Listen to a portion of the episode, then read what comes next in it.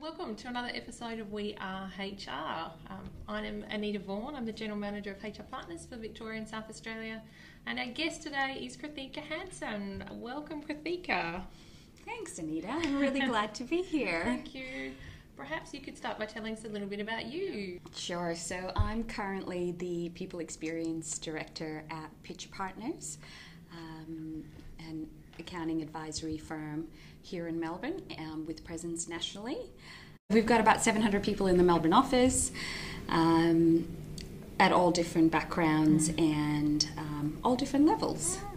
So, And Pitcher do, you, do you mind telling us a little bit about the beginning of your HR career? I know it was a non traditional start. Do you want to tell us a little bit about that? Sure. Um, so I grew up in the States and uh, started out with a career in marketing and was really lucky and um, very grateful for these experiences because um, I started out in Boston, which is where I grew up, and Hence um, the lovely accent. mm, Yeah.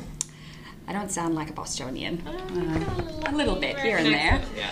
Um, and uh, started my career there and then progressed to roles in Europe. So was lucky enough to live in London for a period of time and then in Barcelona, which was um, amazing.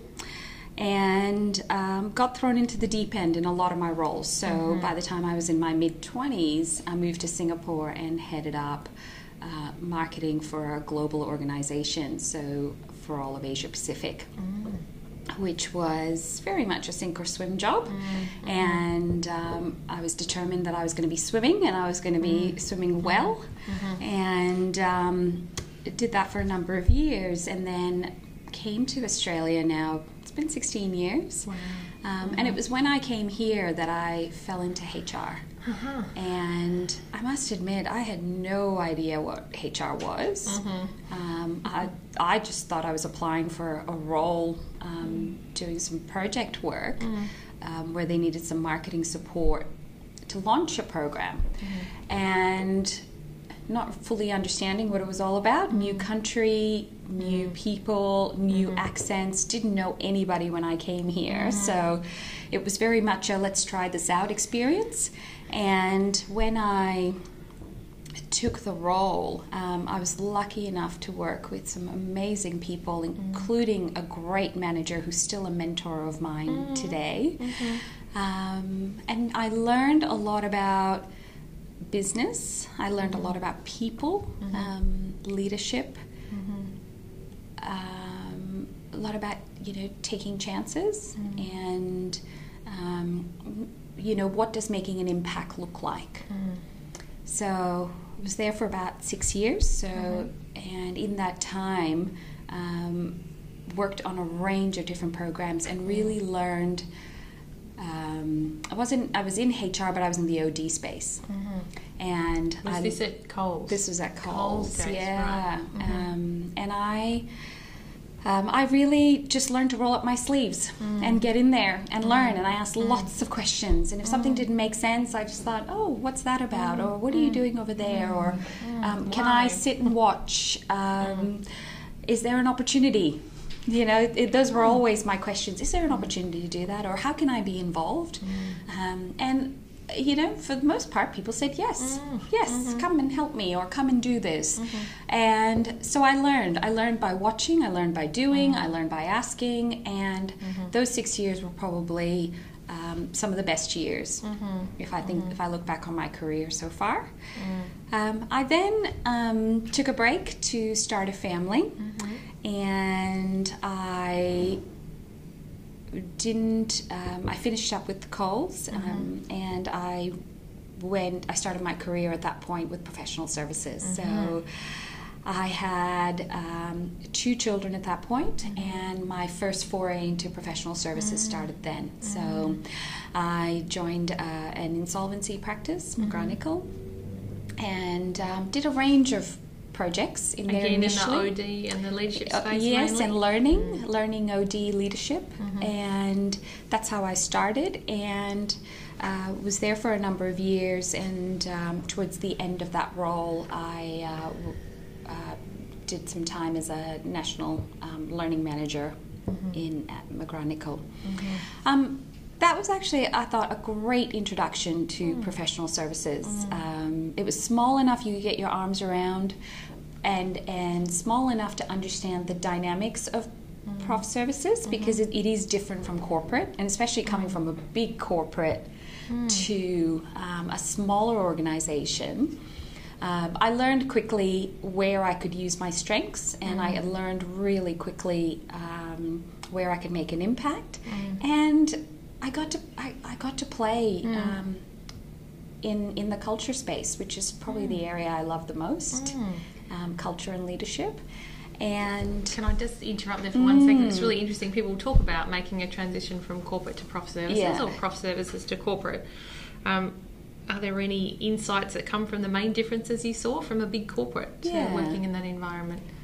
Um, one of the big differences is you're working with business owners. So you're directly working with business mm. owners, and you are, um, you know, when you put forward an idea or a proposal mm. um, or a business case, you have to be very conscious about how you're going to use um, the money mm. and what it is that you're asking for and what will be the outcome. Because mm-hmm. oftentimes, um, you're actually impacting the profit of, mm. of the business owner. Mm-hmm. And so you have to show them what the value is. Mm. And, and is it more than one business owner often? Often there is. Mm. So if I look at my current role, there are mm-hmm. 51 business owners wow. that I have to work with. So for the listeners who haven't been in professional services, who have one CEO or one key group that they look after, it may have two or three stakeholders. Um, I would see that as the main difference between corporates and prof services, having mm. 51 C- mini CEOs, we could call them, who you have to get agreement and alignment with. Um, instead of just one stakeholder and one CEO, or group yes. of stakeholders through to one CEO. Yes. It's a very different level of intensity in getting buy-in. It's it's a different mm. level of intensity around influencing mm-hmm. and creating engagement. Mm. Very very different because you have to know where you need everybody's buy-in mm. versus where it's okay to mm. only have a few people's buy-in mm. mm. um, when you're working on something. Mm. Um, and that's that's taken some time to, to understand and to adapt to mm-hmm. because um, as you said, yeah, in a corporate world, it's it's often one person that you have to influence and engage. and then yes. off the projects go, but not in prof services. No, no, not at all. No, especially if you're doing firm-wide projects, you need to get the buy-in of mm. a lot of people, mm. more so than the corporate world. Mm-hmm. Um, and what some, a great skill though to take with you wherever you go now. Absolutely. amazing. One other thing to also think about in, in prof services is it's a billable environment, so time is money. Mm-hmm. And you have to be conscious when you are engaging with the partners that whatever you're putting forward, um, you're doing it in a effective and an efficient manner, um, and getting across your ideas in mm-hmm. a way that um, one they can they understand what you're trying to do, um, and b it's it's you're taking into consideration um, the fact that you know client service is really important and that you're aware of it and how you're adapting to um, supporting the business because at the end of the day it's it's the clients it's mm. Mm. and how hard is it to get 51 mini ceos on the same page depends what it is. Uh-huh. it absolutely depends what it is so if i look back about 18 months ago i um, put forward a proposal to run um, a full partner leadership program and this involved every single partner um, participating in a year long development program, which it's was commitment. it's mm. a huge commitment. Um, but it was really about bringing the partnership together to create a learning environment for them, to have a forum where some harder conversations could be held to think about what's the future of work and what's the future of the firm and, and what's the legacy of this partnership going to be. And uh, to pull that together, I knew it was going to cost a lot of money, but equally, there was also the opportunity cost because when a partner is out of the office, it means they can't do client work. Right. So, therefore, how could I structure a year long program where both the partner would get some individual outcomes, as a group, they would get some outcomes, but um, it would also allow for um, the partners to feel they had the space to also work on this program and work with each other. Sure. So we had to do some compromises. We had to do some weekend days, we had to do some weekdays, um, and, and we found a, a reasonable medium um, to deliver the program. And you know, initially, the first thing you know everyone looks at is how much does it cost me? Mm-hmm. um, because this was truly This an the dollars and example. bit. Yeah, this was truly an example of um, they didn't have to do this. Um, they could have just kept the money and invested in other things, or um, or not at all. But they chose to do this, you know. So it took me about four months, um, but in this case, worked with a group of partners to help um, get the message across the line about why this is so important and what does this mean. So we did a lot of work looking at Simon Sinek's why. Um, what's the why in this? So we, we got clear on that to an extent in, in terms from an individual perspective and for a firm sure, perspective. Um, and then um, when we went to pitch this, we had done enough um, socializing of, of the concept and the ideas. And when we went to pitch for it, um, we of course got lots of questions, and we still we got a little bit of pushback. But at the end of the day, it was. Um, A green light. A green light, Right. which was fantastic. And it was the first time the partnership had done something like this, and it was definitely challenging. Um, but I think Well done. That that's no easy easy feat. no, considering when you see how much, how much was involved, how much Mm. from a money and time perspective. Yeah. so, what is your role now at Pitcher Partners for the listeners? Because I know where your role. Cut that bit. I know your role, of course. My clients. role currently um, is the director of people experience. Great. And the size of your team? Big is a team that you look after for a um, employee workforce of around about seven hundred? Uh, I've got about 17, Mhm. including myself, uh, 18 with my PA. Great. Hmm. And what sort of things are on your agenda for this year, or have been challenges for this year, or coming up for you for 2019 for your team? Sure.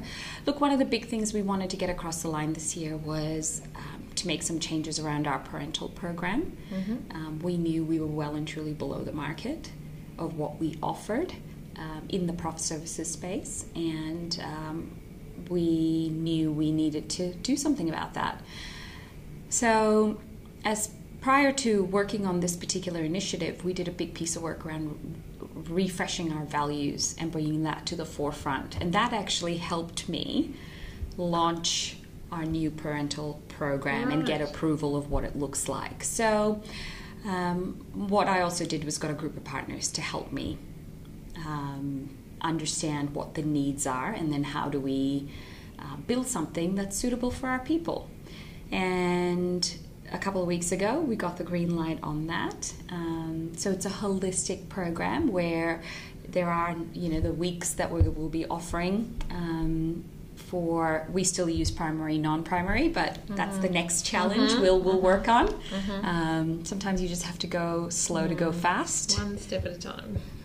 And so um, we at least have made progress in what we can offer for our primary carers as well as for our non primary. We were able to triple what we offer our non primary carers. Great. And um, we've got something for the grandparents too. Right. So. Well, it's all quite exciting. part of your EVP too. What it is that you offer as a firm to market when you're trying to be attractive in a very competitive market. Absolutely, absolutely. Because we, you know, like many organizations, we want to retain our, our female talent.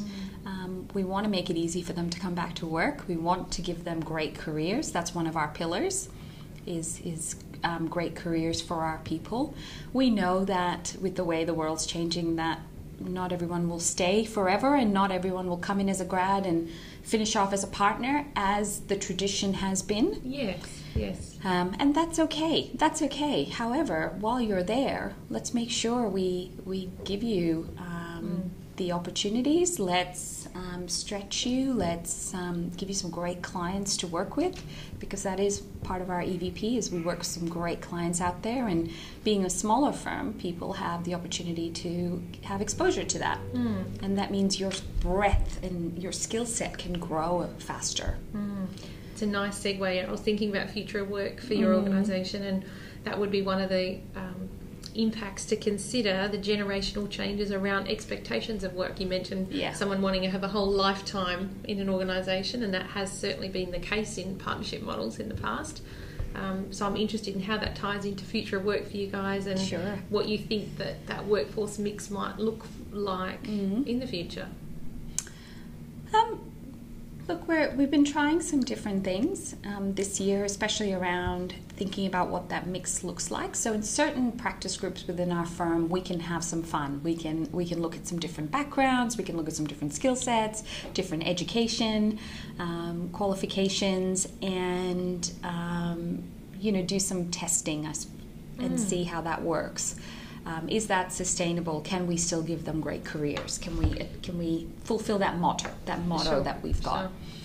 Um, in some of our more traditional areas, um, we haven't been able to flex as much. However, um, what we are really thinking about is what are the skills and capabilities that we need our people to have knowing that the way the world is changing. Mm-hmm. So, moving from the traditional tasks that you might expect an accountant to do to being much more advisory and being much more engaging with their clients, and how can they support their clients to have great businesses. Um, so it's been more work around skills and capabilities, and that'll evolve, and that's a big agenda mm. for us for 2019. So, um, in line with the relaunch of the values, new capability frameworks, new performance models, new systems. So that's from the operational side. that's a big side. year coming up. That's a big year. it's a big year. So that's from the operational side. But it's exciting stuff too, isn't it? In HR, that's the sexy stuff. It is, um, but I also think we have some work to do around our culture and our leadership. Mm. So we've we've invested in our partnership and we invest um, heavily in learning across all our levels. Um, I'm very proud to say that we're we we ask our people to fully engage in that, um, but we know we've got more to do to build some really great leadership capability at the more senior levels. So you mentioned earlier about adaptive leadership. Mm-hmm. Do you want to share with us a little bit about that and what that means for Pitcher Partners? Sure. So, adaptive leadership is um, a framework that was originated by two professors at Harvard, so um, Marty Linsky and Ronald Heifetz. And we were really lucky to have Marty come and be part of the partner leadership program. Right. And in the flesh. In the flesh. He was, wow. It was such a privilege to work with him.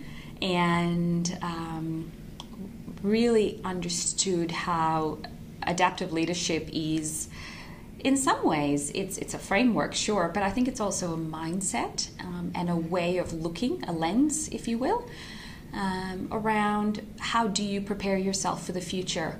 What are the things that you're currently doing that help you and that you want to carry into the future? What are the things that are holding you back that you need to let go of and what are the things that have done you know done very, so well for you to this point but will no longer serve you mm-hmm. going into the future so it's it's recognizing it honoring it letting go and then mm. what's what's what do we need to now um, learn and pick up mm. and move mm. forward with so we've introduced this particular um, leadership framework or theory concept lots of people will call it lots of different things sure. um, across all our levels of our leadership programs and it's really about getting people to understand that there are different lenses, that not everything, as um, Marty was teaching us, that not everything is a technical uh, problem and you won't have the answers for everything. And that's okay. And that's, that's okay. Probably a light bulb moment for lots of the workforce to think they don't actually need to know the answers to everything. yes, and we treat everything like a technical problem because we assume there's an answer associated with it. Whereas there are lots of things in the world that's actually an adaptive challenge, which means you may not have a clear cut answer, but you've got to apply some hypothesis, some data collection, some discovery, some conversations to perhaps uncover a little bit of it. Hmm. And then you try it out and then go again. So, design thinking is actually a concept that fits quite nicely with adaptive leadership because design thinking is all about understanding from another person's point of view and, um, you know, making Spending time on the why, which is what you just talked about. Yes. That's probably the, the one um, clear takeaway on design thinking is spending. Often we spend time on the design, which is what you said. We feel like we need a solution, but actually spending a whole lot of time on the why. Why the Exactly. what- what problem Diagnosing the solving and- problem. Yeah. And will the problem still be there in three months' time, six months' time, twelve months' time? or will it change a- shape? Yes, yes. And I think a lot of those problems do sit with HR and organisations. There are so many layers of thinking outside of running the business that HR people are the thought leaders of. So, what is going to happen in 2030 with workforce and workforce mix and gig workers and contract workers? What is going to be the proposition that we need to um, be an attractive place to work at that time? What, what does the culture need to look like to drive innovation so businesses thrive? There's so many things that really are sitting with HR, and I'm recognizing this more and more working with really clever HR people that Yeah. that thinking is sitting with HR, not not necessarily in the business. They're, they're sending the business down that journey, some gently and some really fast, but it's actually sitting, coming from HR, which is non-traditional if you look back 15 years ago for what HR looked like and what So- the role of HR was and what it is now. I think it's come leaps and bounds. So, do you think that HR is having more of a seat at the table?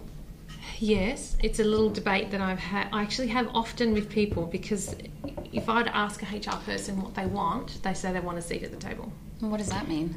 Well, the challenge is if, if they've earned the seat at the table. That's the challenge. So it's one thing to be able to provide um, a service model for HR. It's, it's, it's one thing to be able to provide like a, a level one or two help desk support for all things HR, but to be equipped enough to be commercial, to sit at the table with the CEO and exec team and be able to be um, um, contri- contributing to that conversation, not just commenting on the conversation, which was a really lovely little quote that I'd heard from someone recently to think when you're with the exec team, am I commenting or contributing here? So if they can actually have an impact, then they should they should have that seat at the table. But so many HR practitioners, there there's a you know there's a leap for them in being more commercial to be able to hold that seat. Um, and we see in organisations where the evolution of HR is not um, not held back because the business don't want HR at the table, but they haven't yet met the right caliber HRD who can hold the seat and really add value Yeah. in there. So, and there are some businesses that don't want that. That actually don't want a steer sitting with them at that level. So, I think that's the challenge: making sure that the people that get the seat at the table are equipped, or that as a community we're developing that capability to really add value there. I often see events um, that are, you know, titled "Having a Seat at the Table," Yes. and I think it's very um, the conversation that happens around that is really interesting about who should have it, can we have it, what do we need to do to hold it, what value are we actually driving, um, and these conversations around future of work and helping organisations to think ahead about what their workforce design and shape and size and culture and engagement, what the models are, will really be meaningful if they can talk about ROI, if they can talk about the customer, if they can talk about an um, impact on sales, if they can talk about customer behaviour. You know, if that's the language set that sits with them at the executive, um, it'll really have a seat at the table. Does that make sense? Yeah. No, it does. It does. Mm. Um, and it's, I think it's also the ability to give um, the execs and the CEO the right things to think about. Mm. So the right, at the right time. Mm. Mm. Um, and it might be something as small as this policy is impacting the, these people in this way, and we need to change it, and that's something we're going to do. But I just need you to talk about it at your next update. As simple as that. To um, what's the role we want to play when it comes to this whole parental program, which was the big conversations we had to have around. We know we're not competitive, but what's the right thing for us to do? Yes. and what's the right thing for us to offer And out if we there. don't, will it impact business? Will it impact sales? Will Exactly, it impact partnership? exactly. Will it impact? Are we affecting link- our talent pipeline? And, Yes. and then are we affecting our future partner potentials? Absolutely. Mm. Which then comes back to bottom line and Exactly. commercial seat. Which is where I think in prof services, because of the partners you report to are like CEOs, Mm-hmm. that you are naturally having to adapt your language set to that straight up.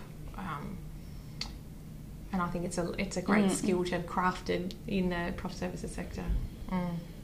It's um, it's really enjoyable to work with business owners directly because you see the passion for um, the business, for their clients, and for their people, and so then when you go through the pain of whatever it is that you're trying to get to the other side, you know who you're working for. You know you're working for the people there, and you know you're working to make the firm a better place to attract better people. Yes. So sometimes in the middle of it all, you've got to remind yourself, who am I doing this for? Yes.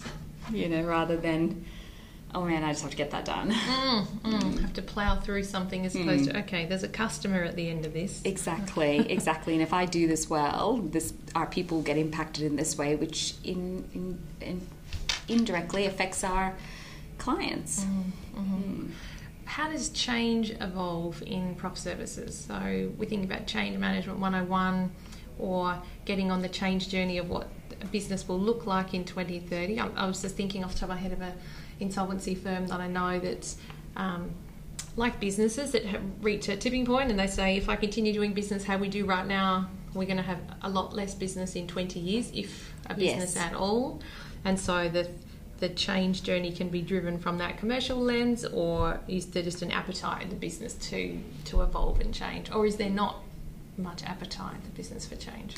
I think it depends on which prof services you're talking about because I think there are some that are quite advanced in mm-hmm. this in mm-hmm. um, in looking at what the future looks like, mm-hmm. and I think there are others who may not have even really thought about mm. it. So I would say we are um, somewhere in the middle. So it changes slow. It's it's and it's because in my world there's 51 people to. Uh, Get them on that journey. Yes, who need to understand and, and understand the impact for themselves, for their clients, and what does it all mean. So there are certainly um, things that we're trying around changing the business model, the way business work is being done, um, the whole outsourcing. Does that work? Does that not work? So lots of different things are being tried, and there's no shortage of uh, support in trying new things, which is wonderful. Um, but then it's sometimes you know the risk lens gets put on and sometimes we, we may not be as bold as we need to be um, in really pushing that change through um, or um, being mostly accountants there's a lot of analysis Sure. that happens so There's probably a formula to get through. so there's probably um, some things that are done really well and then there are others where um, sometimes a bit of courage is needed to push it through Sure. So, mentoring is something that comes up a lot in conversation around crafting your career. Have you had some significant mentors that have um, really helped you on your journey and perhaps share something around how you found a mentor? What was it? What was it about them? Um, and perhaps how that's influenced your career for the better. Sure. So I mentioned earlier I um, had an amazing manager who has become a mentor. And uh, to this day, she continues to be a mentor for me. And you know, it's been interesting. Every time I've tried to formally find a mentor, where perhaps someone has said to me, "Go talk to them and then mm-hmm. ask them if they'll be a mm. mentor," it's never worked out for mm-hmm. me. Feels a bit clunky. Yeah, it's mm. just never worked. We we've you know we just can't seem to get together or mm. It's not know, uncommon, by the way, with mentoring. Yeah, it's, it's- not uncommon. It's very hit and miss. So there's either deep connection and it goes really well, or it's kind of a light connection and a bit transient. So it's not uncommon. No, so it's it's never worked when it's been a formal request or a formal arrangement. But um, where I have found my mentors is it's been unexpectedly, and either I've had the privilege of working with them, um, for periods of time, and I've really valued um, the way they've managed me or developed me or um, coached gave me feedback, you know, even told me off, you know, when I wasn't doing something right. So um, I certainly um, keep in touch with, with a number of people I've worked with previously, and um, they've they're much more established um, in their careers, and they've been wonderful. Um, but um, what was the question? What's, Sorry. um, So what what has it been in the mentoring relationships that have been very fruitful for you? Is there one or two gems you could share with us that have helped you on your journey? Something that's come from a mentoring conversation that really has stayed with you as you've worked through into being the director of HR role? Yeah. So I think about somebody who has become recently, very recently, both a friend and a mentor to me. Um, she is an experienced HRD, and I met her unexpectedly when we were going to a conference. Right. So, and we got I to know each mean. other. Yes. you know, and we got to know each other, Yeah. and we have kept in touch. Mm-hmm. And what I have really appreciated is the responsiveness from her. Mm-hmm. She, I would ask questions, and I would get a response Mm-hmm. immediately. Mm-hmm. And what I also really enjoy about our conversations and our relationship is um, there's no judgment. Mm-hmm. Um, no question is a silly question. Um, we talk about lots of different things um, as I've made this transition around how do I work with people who are very capable, how do I work with the people who are not so capable, um, both within my team and around me and above me and below, and you know how do I how do I navigate that?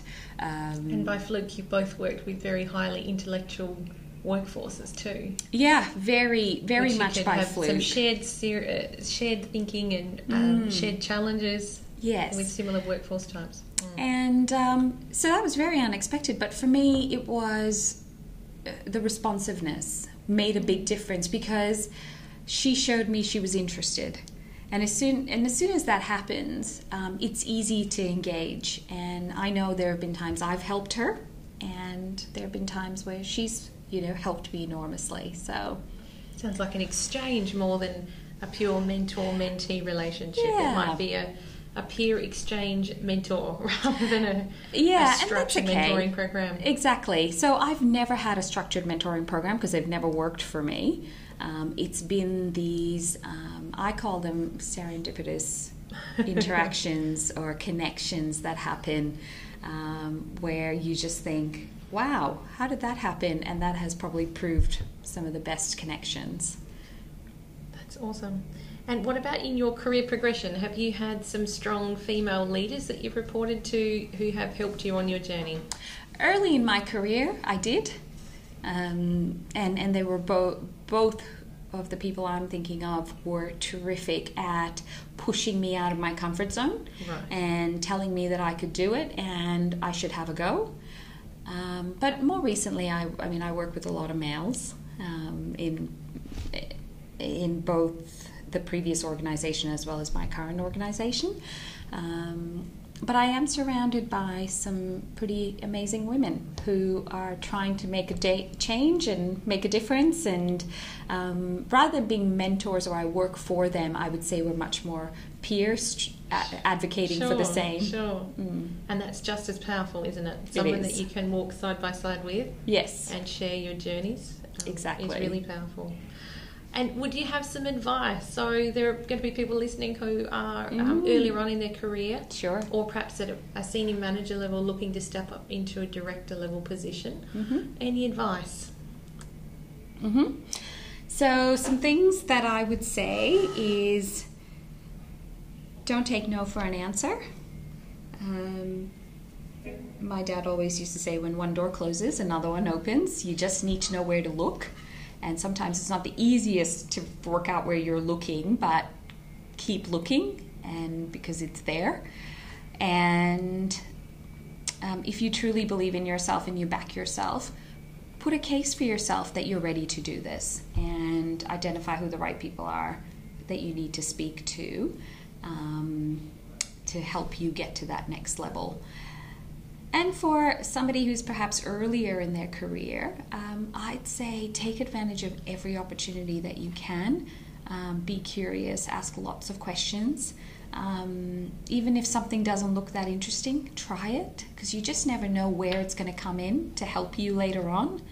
Um, and my philosophy is always just jump in. Um, you will swim. You will swim. You if you have swim. enough perseverance and persistence, you will swim. Brilliant. And with some of your peer mentor relationships around you, you've got the support. Absolutely. Whether it's the support comes from in and so we see with Yeah. HR people sometimes the support comes from within the organisation. Mm. Sometimes it comes from a peer network and sometimes it comes from a highly structured mentoring relationship. And I've been lucky to have both in my career. Really, really lucky. Um, it's only here actually at, at HR Partners two years ago that I had my first formal mentor. I've had coaching relationships. Um, uh, and definitely those peer relationships, but having a really structured mentoring program, and I was lucky, it was absolutely perfect for me. In that 12 month period, there was a lot of change and a lot of growth came through these discussions with the mentor. So um, I've definitely been lucky to have both, definitely. So, Krithika, thank you so much for joining us today on our podcast. We are HR. I appreciate your time, and I know that you're an incredibly busy woman. Um, and in the HR community, we really um, value the generosity of time that's coming from the HR community to be able to give back and share stories and give other people the insight and opportunity even to hear your perspective on things as a director in HR. So thank you so much for your time. My pleasure. This And- was a lot of fun. Thank you for having me. You're so welcome.